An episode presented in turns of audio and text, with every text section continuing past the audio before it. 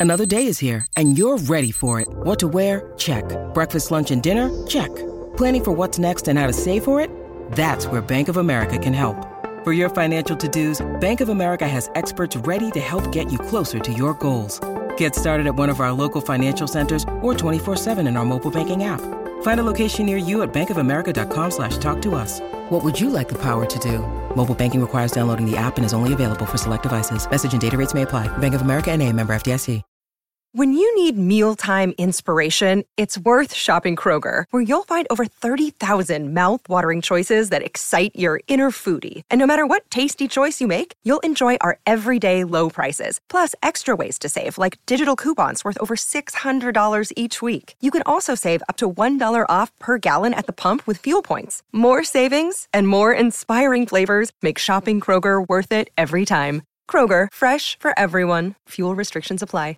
Jewelry isn't a gift you give just once. It's a way to remind your loved one of a beautiful moment every time they see it. Blue Nile can help you find the gift that says how you feel and says it beautifully with expert guidance and a wide assortment of jewelry of the highest quality at the best price. Go to BlueNile.com and experience the convenience of shopping Blue Nile, the original online jeweler since 1999. That's BlueNile.com to find the perfect jewelry gift for any occasion. BlueNile.com. I'm Alex Rodriguez. And I'm Jason Kelly. From Bloomberg, this is The Deal. Each week, you'll hear us in conversation with business icons. This show will explore deal making across sports, media, and entertainment. That is a harsh lesson in business. Sports is not And, as simple you know, I- as bringing a bunch of big names together. I didn't want to do another stomp you out speech. It opened up so many more doors. The show is called The, The deal. Deal. Listen to The Deal. Listen to The Deal on Spotify.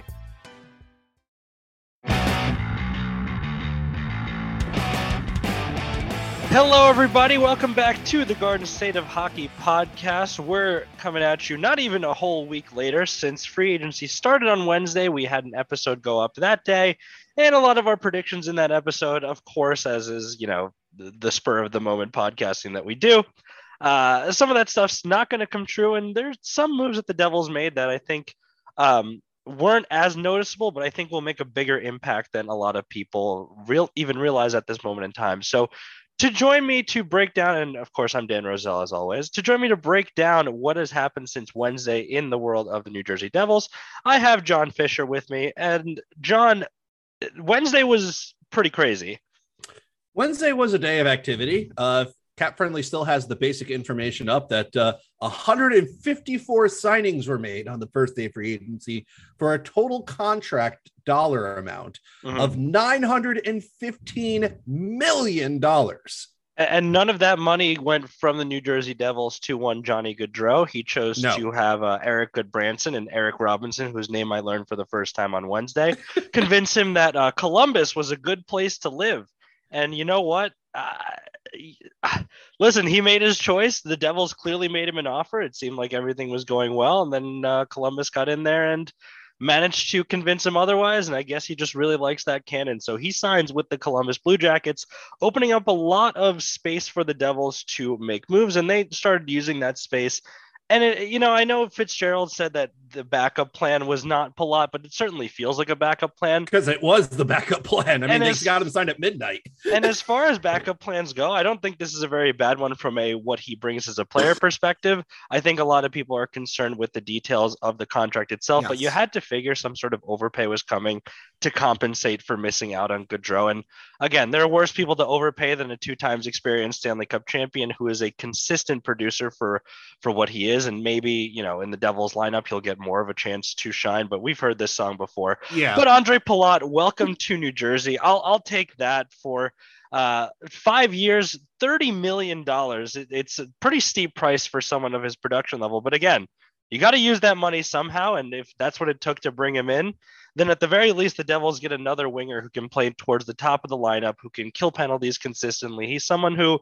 You know, you watch him when you're watching the Tampa Bay Lightning and say, man, we could really use that kind of guy on our team. Maybe not for this money, but he fits that mold of players that we've watched on other teams to just kind of be like, mm, you know what? Like this would be a pretty good death piece to have. This is a reason that you know Tampa Bay Lightning are able to be as strong as they are. He steps in to fill the gaps when they need him to. Right now, I have to say this up front. I, for those reasons, then I do like Palat as a player. And furthermore, uh, over the last three seasons, you know, his most common teammates were Brayden Point, Steven mm. Stamkos, Victor Hedman, Mikhail Sergachev. This is a guy who's been playing with Tampa Bay's top players. Um, the, the the concerns start coming when you start thinking about the contract and you think about what Palat is. Okay. I just said that I like Palat. So I'm not being a hater, Dan. Yeah. I'm not trying to be a wet blanket. I'm not trying to say, you know, this is Ryane Clowe 2.0 yeah. because it's not. It's not. but, but the the big demand, the big vocal demand on the site, on Twitter, on Reddit, and everywhere else was the Devils needed either a a big scoring winger like a Johnny Gaudreau, or a physically big winger like Andre Burakovsky, maybe uh, someone like well, it's not going to be Nazem Kadri. He's apparently pricing himself out of out of the market, so to speak. And where is he going to play on the Devils? You know? Yeah, I mean, he wants to be a center. So, but regardless, the point is, people want a big, beefy winger, and while Palat does throw lots of hits uh, because Tampa Bay's score overcounts hits like crazy at Amalie Arena. Mm-hmm. Um, he's 5'11 and 194 pounds. He, he's he's not a big big player at all, um, physically at least. That being said, I do think like the biggest concern is that he's a complimentary winger. Mm-hmm. And this is now the third straight season where the Devils sought out a complimentary winger that I thought will be a good fit. You think will be a good fit. Statistically, looks like he'd be a good fit. But as we've seen with Andreas Jan- Johansson and Tomas Tatar, um, it doesn't always go according to plan. Mm-hmm. And my fear is that now that you're giving a 31 year old Ondrej Palat a $30 million contract, you know, th- you know, say what you want about Johnsson to Tatar. Those deals are expiring. Those deals were never big. Those deals were never expensive, and uh, they'll make up another move. I would like the Devils to make later, but I'm going to hold hold on to that thought for a little later in this episode. Mm-hmm. But the Palat deal is a front loaded contract, which is what you would expect for a veteran player being signed. That's just how business is. But my goodness, I'm looking at this contract, those contract details. If if if I had to grade the signing, one, does it really need to be five seasons long, taking him to age 36? Mm-hmm. Two, did you need to give him eight and a quarter million dollars for this coming season? Because he got seven and a half million just now in signing bonuses. Yeah. He's getting the NHL minimum salary for this first season. That would be one thing. But the problem is, is that with every season after the third one, so in his oldest years, He's getting the highest base salary, which makes it less attractive to move move him if you're looking to move cap space to a team that doesn't want to pay a lot in salary. Like the savings is only just a couple million, which isn't very much, especially if the cap improves. Which leads to the final point of why I think this is a Palat friendly deal and not a Tom Fitzgerald friendly deal mm-hmm. is the fact that Palat has a 10 team trade list that he will submit as of July 1st, 2025. So just as when the salary starts going up, and he's hitting age 35, will turn 36. He basically controls his own destiny. Mm-hmm. So it's it's going to be hard. Like I, I don't like looking at a player and these types of contracts where you have to start thinking about how can the Devils get out of this if it goes bad before he even plays a single game. But that's the nature of the business. That's the nature of front loaded contracts. That's the nature of signing 31 year old players. And this exit strategy isn't very good. If I had to grade this, I'd say for the quality of player, it's a C plus. You know, again, if it was a three year contract, I'd be a lot happier. But you look at the trade clause, you look at the structure of the deal, it's got to be like a C minus. It's like you, you did the job, but much, much improvement could have been done here. So you didn't get leverage to uh, hell and back since you swung big on Gaudreau and you missed. And I honestly think Palat and his agent knew that. Well, the the complementary player role, I would my only I, I agree with you know most of what you're saying there. It makes yeah. sense that people have these concerns. And again, that's something that you would expect when the Devils missed out on Gaudreau, that they'd have to use that space somehow. And, you know, if you're paying for what was one of the top wingers left at that point, then fine. But it's not desirable in a vacuum. But what I will say is that the Devils offense needing a complementary piece, you know, is kind of all they needed on the offensive side of things, right? The bigger issues were not on offense. The bigger issues were um, you're right that getting depth scoring did not happen from players like Johnsson and Tatar to the extent that we expected and kind of hoped that it would happen. But they weren't that far off offensively from being a solid team. They were top half yeah. of the league in terms of having the puck, and adding a complementary piece only builds that depth. So, of all the issues they had to address, like, yeah, does he, you know, does he change the landscape as significantly as Gaudreau would have? No, but you can argue that they didn't even need to change it that much from an offensive perspective. The the bigger issues to address were on the back end, and I think the Devils made a lot of moves in doing exactly that since we last mm-hmm. spoke on Wednesday. Um, part of Wednesday's signings was to sign Brendan Smith, um, NHL veteran, played for the Rangers, played for the Red Wings. Um, and again, he's he's going to be a third pairing, seventh defender kind of player, but he brings a little bit of that edge that Tom Fitzgerald was hoping to bring to this lineup, and the reason why he re-signed Mason Geertsen again, I, I don't know, man. But uh, bringing Smith was one way to address the defense, and in a surprising move yesterday, I think this is uh, obviously the bigger deal. The Devils packaged Ty Smith.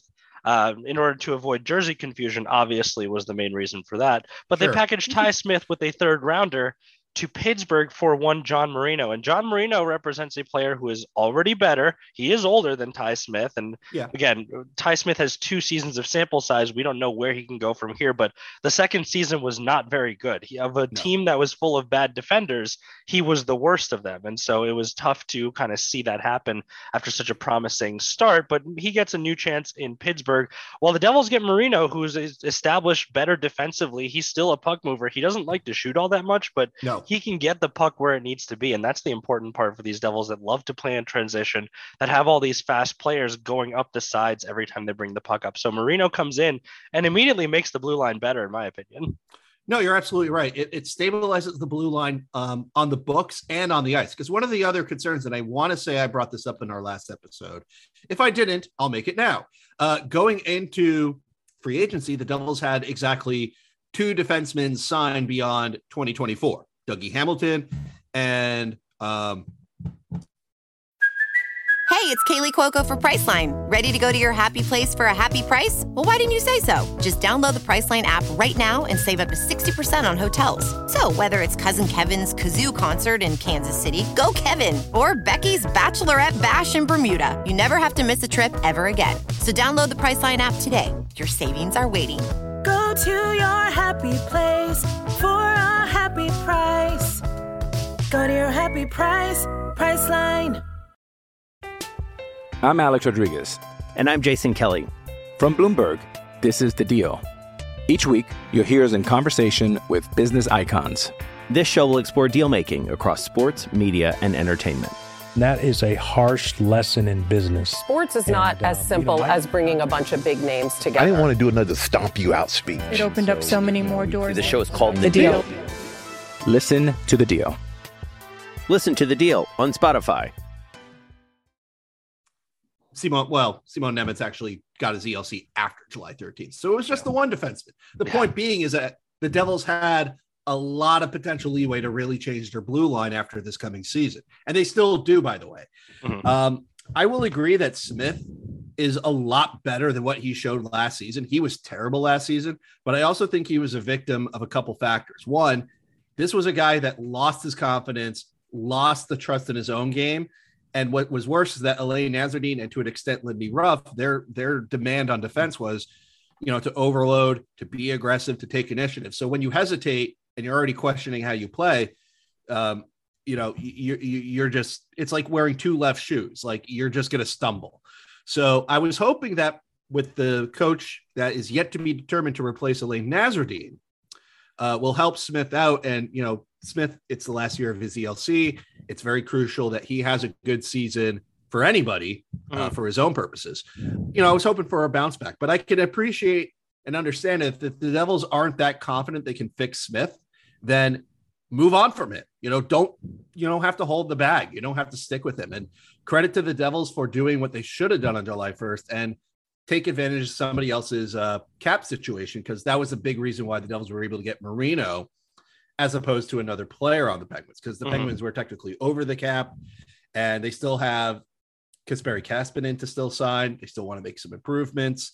Um, shortly after the Smith trade, they made another trade on defense to get rid of Michael Matheson for, for Jeff Petry in his aging contract. Mhm. So they they already burnt the space they created by taking Ty Smith. But the point is, is that the Devils took advantage of somebody else's situation and legitimately got a better player on the ice. The, the simplest way I can describe it, Dan, is he's a right-sided Jonas Siegenthaler. So if you Yeah. like Jonas Siegenthaler, you're gonna like Marino. Um, he's not big. He, you know, he's 6'1 and 180 pounds. He's still the smallest defenseman on the Devils, which is fine because it's not about size, Dan, as anybody who watched Ryan Graves last season would tell you. Uh, you know, he he he's a solid hand who does his job. And as long as the Devils don't make him do stuff he's not able to do on defense, he should be fine, even if Smith turns his season around and his career around with the Penguins. Do you hear that, kids? Size doesn't matter. Live your Size- lives. yeah be good at the things that matter on the ice battles uh reading reading situations making good decisions being in the right position. One of the best plays of last season dan nico Hischier's goal in dallas. oh, my god. A big reason why that goal happened was because the swole swede standing at a mere 5'11 bodied up the six foot four 220 built like a brick house uh miro Heiskanen. like he just got in his face occupied his position to make you know battle with him around the net, and so Mr. Hischier could not have to worry about Mr. Heiskanen. Yep. And it's all about positioning. It's all about taking that initiative. P.S. Leave some room in the lineup for Zet- Zetterlund. He the, the the beefy man deserves an opportunity, but that's a side. That's a sidebar. Yeah, I'm glad they're also formally introduced to as Mr. Uh, Icekind and Mr. Hischier and all the fellas just gathering around for the for you know the event here where we're all wearing black ties. Mr. Mr. Johnson clearing space. We have Mr. Zetterlund on the lineup. We're we're we're ready to introduce these boys as men as they take the next step They are men. the playoffs. And I mean, again, they're, I they're making more men, they're making more money than we'll ever see. Well, they that's probably true. deserve the respect. That's very true. They, uh, excuse me, sirs. That's my fault. Yeah. Um, but what I'll also say, I don't think we talked about the other deal the Devils made because I don't think we could have talked about that other deal at the time that we were recording, right? Right. Where the Devils traded a an off maligned uh, Pavel Zacha over Yes. to the Boston Bruins for Erik Haula. And this represents an immediate upgrade at the third line center position. Oh, Um, yeah. Zacha gets a fresh start, which he so desperately needs. The Bruins finally can assemble all the Infinity Stones of not drafting Matt Barzal that year. Um, th- they're really just figuring out how to get every player that came before him in their lineup at the same time. Uh, and again, Haula represents a player who's better defensively, who's a little bit more dogged in the corners. He's he's someone who's been around the league in uh, you know a lot of different places. He's played for seven different teams so far. So this is going to be another change for him, but I think this is you know, it's a money saving upgrade. Zacha was due for a raise as an RFA and probably someone who would have gotten one given his point production, maybe not necessarily his other counting stats. Well, his but- qualifying offer alone was three million dollars. and so there you go. So the Devils get a veteran in Haula who's, again, a lot of these moves are meant to kind of take the kids and bring them to the next level. Yeah, it was basically a nursery last year, the last couple of years, but now they're starting to acquire these players that they've been around the league. They know, you know, how to lock down games. They know how to win games. And these are people that you put out in a six on five situation. I think Palat and Haula both represent players like that. Well, Haula in particular is very much what you want in a bottom six uh, center.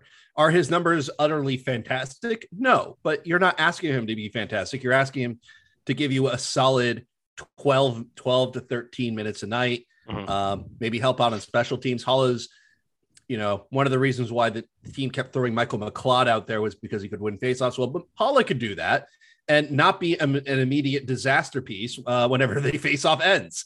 Uh, he's actually been a fairly solid player throughout his entire career with Minnesota, with Las Vegas. Uh, little, little, that little time he spent with Florida in 2020. Um, Boston last season was a good season for him. So, you know, I think the people who should be unhappy with this deal are the few fans that think Pavel Zacha is going to turn that corner. Because for all of his talents, the guy could just not put it together on a regular basis. He was easily one of the more frustrating wingers slash center slash players to watch since Viktor Kozlov, another guy who big guy, lots of soft hands, lots of moves, just never put it together on anything resembling a consistent basis. Mm. Um, obviously, I think Zacha put it together a little more often than Kozlov did, but you know, Zacha you know he he's 25 at this point. He, he is who he is at this point. He's a guy who's going to help. You're going to appreciate him some nights and a lot of other nights you're just going to go why is he on the ice? Yeah. he's just a guy out there. So the devils were right to move on for him. They save a little money because holland does come a little cheaper. He's on an expiring contract so if it doesn't work out it moves on. The only other guys as i said who who don't like this deal are jesper boqvist and michael mcleod. And I hmm. think McLeod should be more worried because Boqvist has and is at least seen as somebody who could play all three forward positions, whereas McLeod does not. So I think uh, Nico Hischier and Jesper Bratt don't love this deal either from a uh, losing a friend perspective, but well, I think yeah. they understand it. yeah, I mean, I mean, part of you know, as harsh as this sounds, you know, I understand and this was one of my beefs from the post-season press conference where I know Jack Hughes said, "Oh, I like Lindy Ruff," and he sure was like, eh. yeah. but apparently privately said he liked him. And I almost want to sit both of them down and say, "I'm glad you like him, but would you like to? Would you like to be led by a coach who could win you some hockey games?" And maybe I don't know, get you to NHL 500. well, luckily that by 10 percent. Yeah. And luckily, they have that guy built in now. As oh, you yeah. know, I, I think this is they made some moves that I think people were impressed with around the league. But I think what people don't understand is that the biggest move they made was hiring Andrew Brunette as what they call an yes. associate coach. I yes. think of all the improvements the Devils made this offseason, this will be the most important one when we look back on it because yes. the difference between him and tactical power play terrorist Mark Recchi is going to be significant. I, I I can't watch any more of that ever again, and I'm sad that I had to in the first place. But Andrew Brunette was a Jack Adams finalist this year. Of course, mm-hmm. Florida's power play evaporated in the playoffs, and a lot of people will point to that. But then I'll point to the fact that they were playing against the Tampa Bay Lightning, the two-time Stanley Cup champion at that point, reigning, uh, who knew exactly how to lock a team down in the playoffs, who also have one of the best coaches in the league. So yeah, Florida going one for 24 in the playoffs is a little bit different when you consider that they were playing, I don't know, good teams. When the Devils went one for 24 in stretches of almost every 24 power plays you can think of against every team in the league, this will be a significant difference. Someone who can use the players in a way that matters. And he's been confirmed to be in charge of the power play. He is a built in Lindy Ruff replacement if things are going wrong. This is a great, great thing the Devils did. This is, like yes. I said, probably the most important thing they could have done. Not only the most important thing, it's easily the best move they've made this offseason, even beyond getting Vitek Vanecek and turning Ty Smith into John Marino. Um, for all the reasons that you described, I, I want to provide some additional uh, context for Brunette. And because I'm going to be real with you, Dan, I don't know why Florida let him go. Yeah, no one does. Because okay, so so a bit of background here. So Joel Quenneville was revealed to literally put hockey over the livelihood of his players back in 2010 with with in Chicago, and uh, the NHL appropriately said he has to go. Mm-hmm. And, for all intents and purposes, as long as Gary Bettman is at least commissioner, Joel Quenneville is blackballed from the league. And I don't think anybody's going to stand up and say, you know, that's bad. You know, so Joel Quenneville, you could argue, put that Florida team, you know, was the main guy who put the tactics and the strategies and the game plans together for the Florida Panthers that season. And they were 7 0 to start the season under Mr. Quenneville. So all sign. So Andrew Brunette, who's been an assistant for a couple seasons under Quenneville, was given the interim head coaching job. I, I think there was an understanding, you know, like there's just a lot of question marks. Like what what's Brunette going to do? Like is this team going to fall apart without an experienced man like Quenneville behind the bench? Not only did they not crumble, Dan, they won 51 games. They had the best season in Florida Panthers history by 19 points. And as much as people criticize how the series against Tampa Bay went, the fact they got to that series at all is an achievement because the Florida Panthers won their first playoff series in 26 years. Yeah. And like, to avoid is, the sake of being that team again, the Devils haven't won a playoff series in a decade. So they haven't, they've only been in the playoffs once in mm-hmm. a decade. So, mm-hmm. you know, as much as I understand a lot of people are bigging up Haula and more importantly, Palat about, well, they got playoff success and the Devils need that. It's like, the Devils need to get to the playoffs first. But the good news is that a guy like Brunette knows what it's like to take a team from the outhouse to the penthouse. Mhm. And in that sense, to your point, he's he should be able to massively improve the power play, which will give the Devils a couple more wins on top of league average goaltending. And at the very least, put them in a good position to play something resembling meaningful hockey games in February and March of 2023. And to your point, I think the, the longer plan here is this will probably be Ruff's last season. I'm sure there may be an agreement in principle that Brunette will take over as head coach after this coming season, which I think would be a massive upgrade. Honestly, if I'm the Florida Panthers, I don't sit there and go, well, you got outcoached by Jon Cooper and your team got skunked and your power play went cold. You know, I would say, you know what? You you gave us our best season ever and you gave us something we haven't had in decades. You should be the head coach, not Paul Maurice. But yeah, we'll take it. but yeah, Florida's mistake is New Jersey's gain.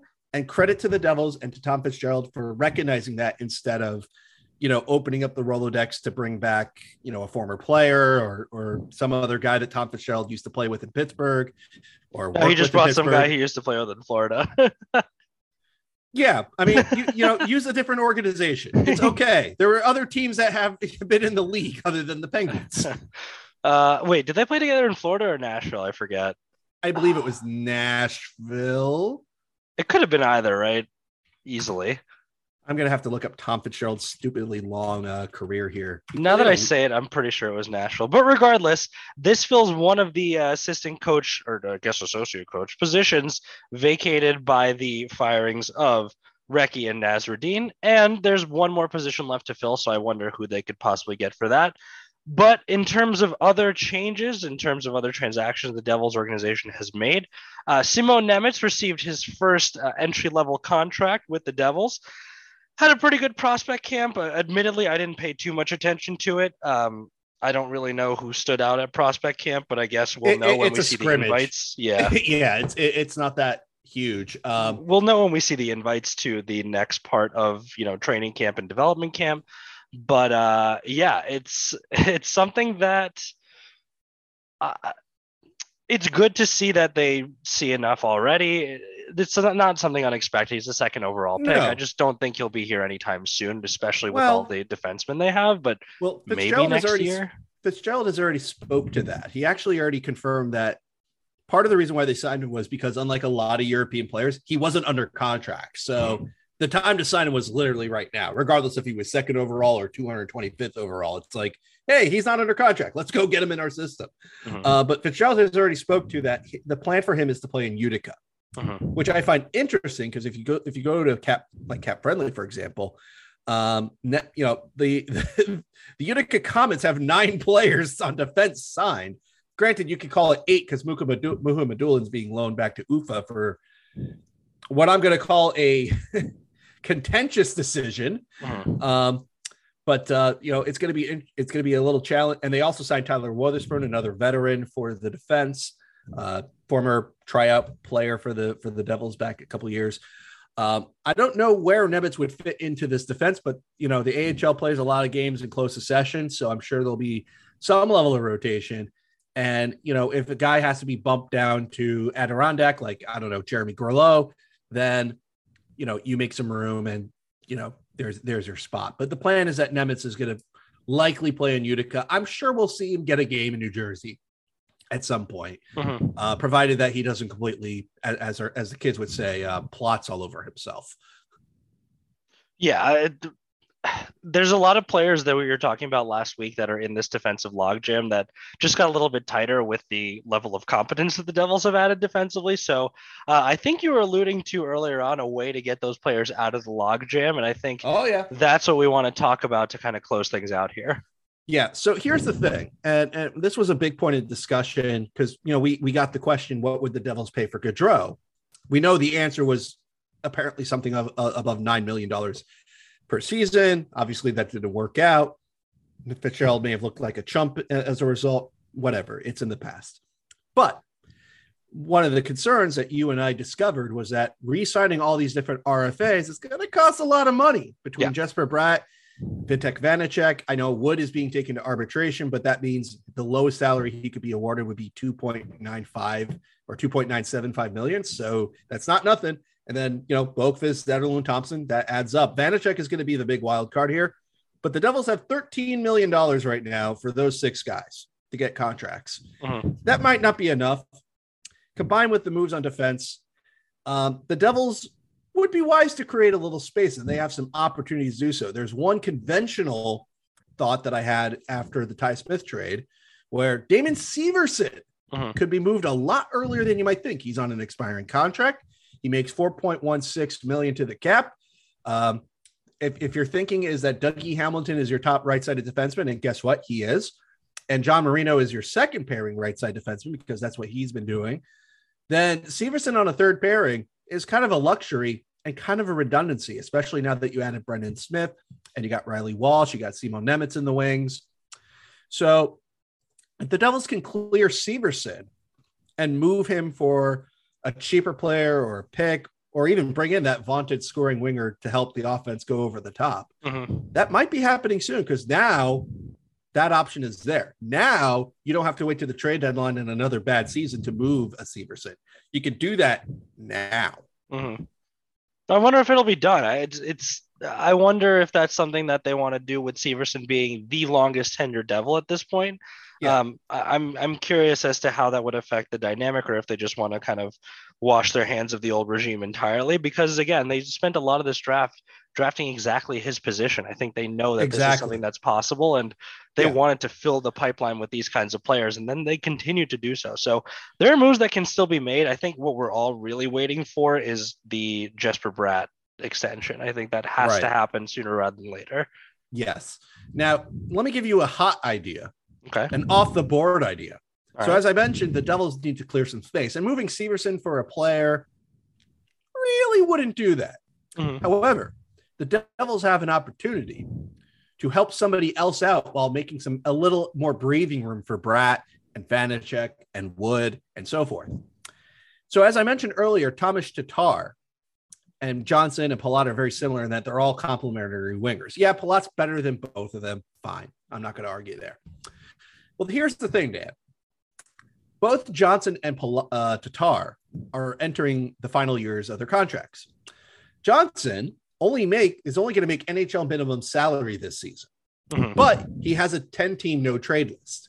Tomas Tatar, on the other hand, he's going to make $3.25 million in salary and his cap hits 4.5 million. So he's a player that would be attractive to teams that want caps cap taken up, but not want to pay a lot in salary. He has no trade clause. He has no protection, Dan. Mm-hmm. So as of this recording, as of right now, in the year 2022 on July 17th, there is a team in the NHL who is below the cap floor by $9 million. Sheesh. And they only have, if, I, if I'm reading this correctly, uh, two RFAs to be re signed, and neither of these guys are so good that they're going to take up all $9 million.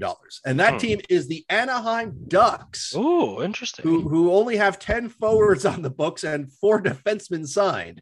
Uh, not, not, you know, notwithstanding Jakob Silfverberg's eventual return from injured reserve, I would hope for their sake. Mm-hmm. Um, so this is a team that I, I don't think Anaheim is expecting to be a good team, and therefore they probably don't want to pay for a big roster if they can help it, but they do need to make the cap floor, which is partially why they handed Ryan Strome uh, five by five, why they handed Frank Vatrano a three year deal at 3.65 million.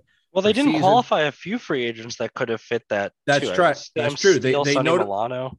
Yeah, that was the big one because he played with uh, Trevor Zegras. You'd think mm-hmm. keep him, but Pat Verbeek over there, he's their new GM. He is uh, changing the Ducks to his desire. I would absolutely be on the phone with him right now to say, can we, can the Devils get, give them Tatar in exchange for one of their extra second round picks in 2023, be it Boston's or Colorado's? Mm-hmm. Because in this way, the Devils clear 4.5 million for them. The Ducks have another forward for at least the season, a veteran at that too, because Anaheim's also a fairly young team. The only guys who are pretty experienced on that roster at forward are Adam Henrique, Derek Grant, and uh, Sam Carrick and I guess Strome too. He's 29. Mm-hmm. Um, you get another player there to, who can fit in a bunch of different roles. You fill them, you give them some, they get closer to the cap floor. So when they sign Isac Lundestrom, sign Urho Vaakanainen, sign some other guys, get Silfverberg back, they'll be healthily over the floor. And the Devils have a little more breathing room to sign their RFAs. That's the move I would be shooting for. Mm-hmm. As much as I know it's sexier to think, oh, let's move Severson for William Nylander or moving the St. Louis for Tarasenko. Like, no, no, no. Make some space first. Get Yeah. get Bratt signed, then worry about Severson. Yeah, I don't know where Toronto is going to even do something like that. Whatever. We'll, we'll figure it out what they do with Severson later. I think that could be a deadline move for sure if the Devils are out of it again. I hope they're not, but Yeah. um, that is a strong contender for a deadline move.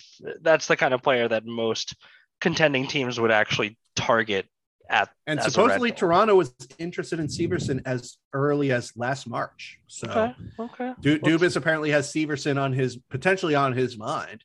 mhm. And again, you look at that uh, defense for Toronto. Well, you know, Severson probably gives it, it's it- it's locked up with a bunch of guys with no trade clauses and no movement clauses. Yeah. So Severson could give him an, an element uh, and also not be over the age of 30 that uh, they don't have. But then again, this is a this is a Toronto team that decided to throw away Jack Campbell to bring in Matt Murray and then sign Ilya Samsonov. So who knows what they're doing? Whatever. That's not my problem. But either way, Not our not our concern, not our circus. You know. So that kind of wraps up what's happened since Wednesday for the New Jersey Devils. I'm sure there'll be more news as the weeks continue. We'll probably be back next week uh, to recap all that news, unless, you know, of course, nothing happens. But it's the time to make things happen. So Fitzgerald continues to work the phones. It seems he's he's building via trade, which is interesting. I, I think that's something that the Devils have been doing for a little while now in the last two GM regimes. So we'll see how he continues to shape this roster in his image. Uh, so if there's nothing else on the docket today, uh, thank you again for listening. Thank you so much for supporting the podcast, and we'll catch you next time when uh, maybe a Severson trade is made. We'll see what happens. There's no urgency there necessarily, but hopefully the next time we speak to you, Jesper Bratt will be a Devil long term, and that's what we can look forward to. Absolutely. So fingers crossed it happens. And um, you know, we'll see. We'll we'll at a minimum we might get some arbitration announcements because Yeah. some some players like Bratt, like well, not Wood, he's been taken to team elected arbitration, but we should start at least getting some dates as far as when to expect things to happen by. Mhm. All right. Thanks again for listening. And as always, let's go, Devils. We'll catch you next time. Thank you, Devils.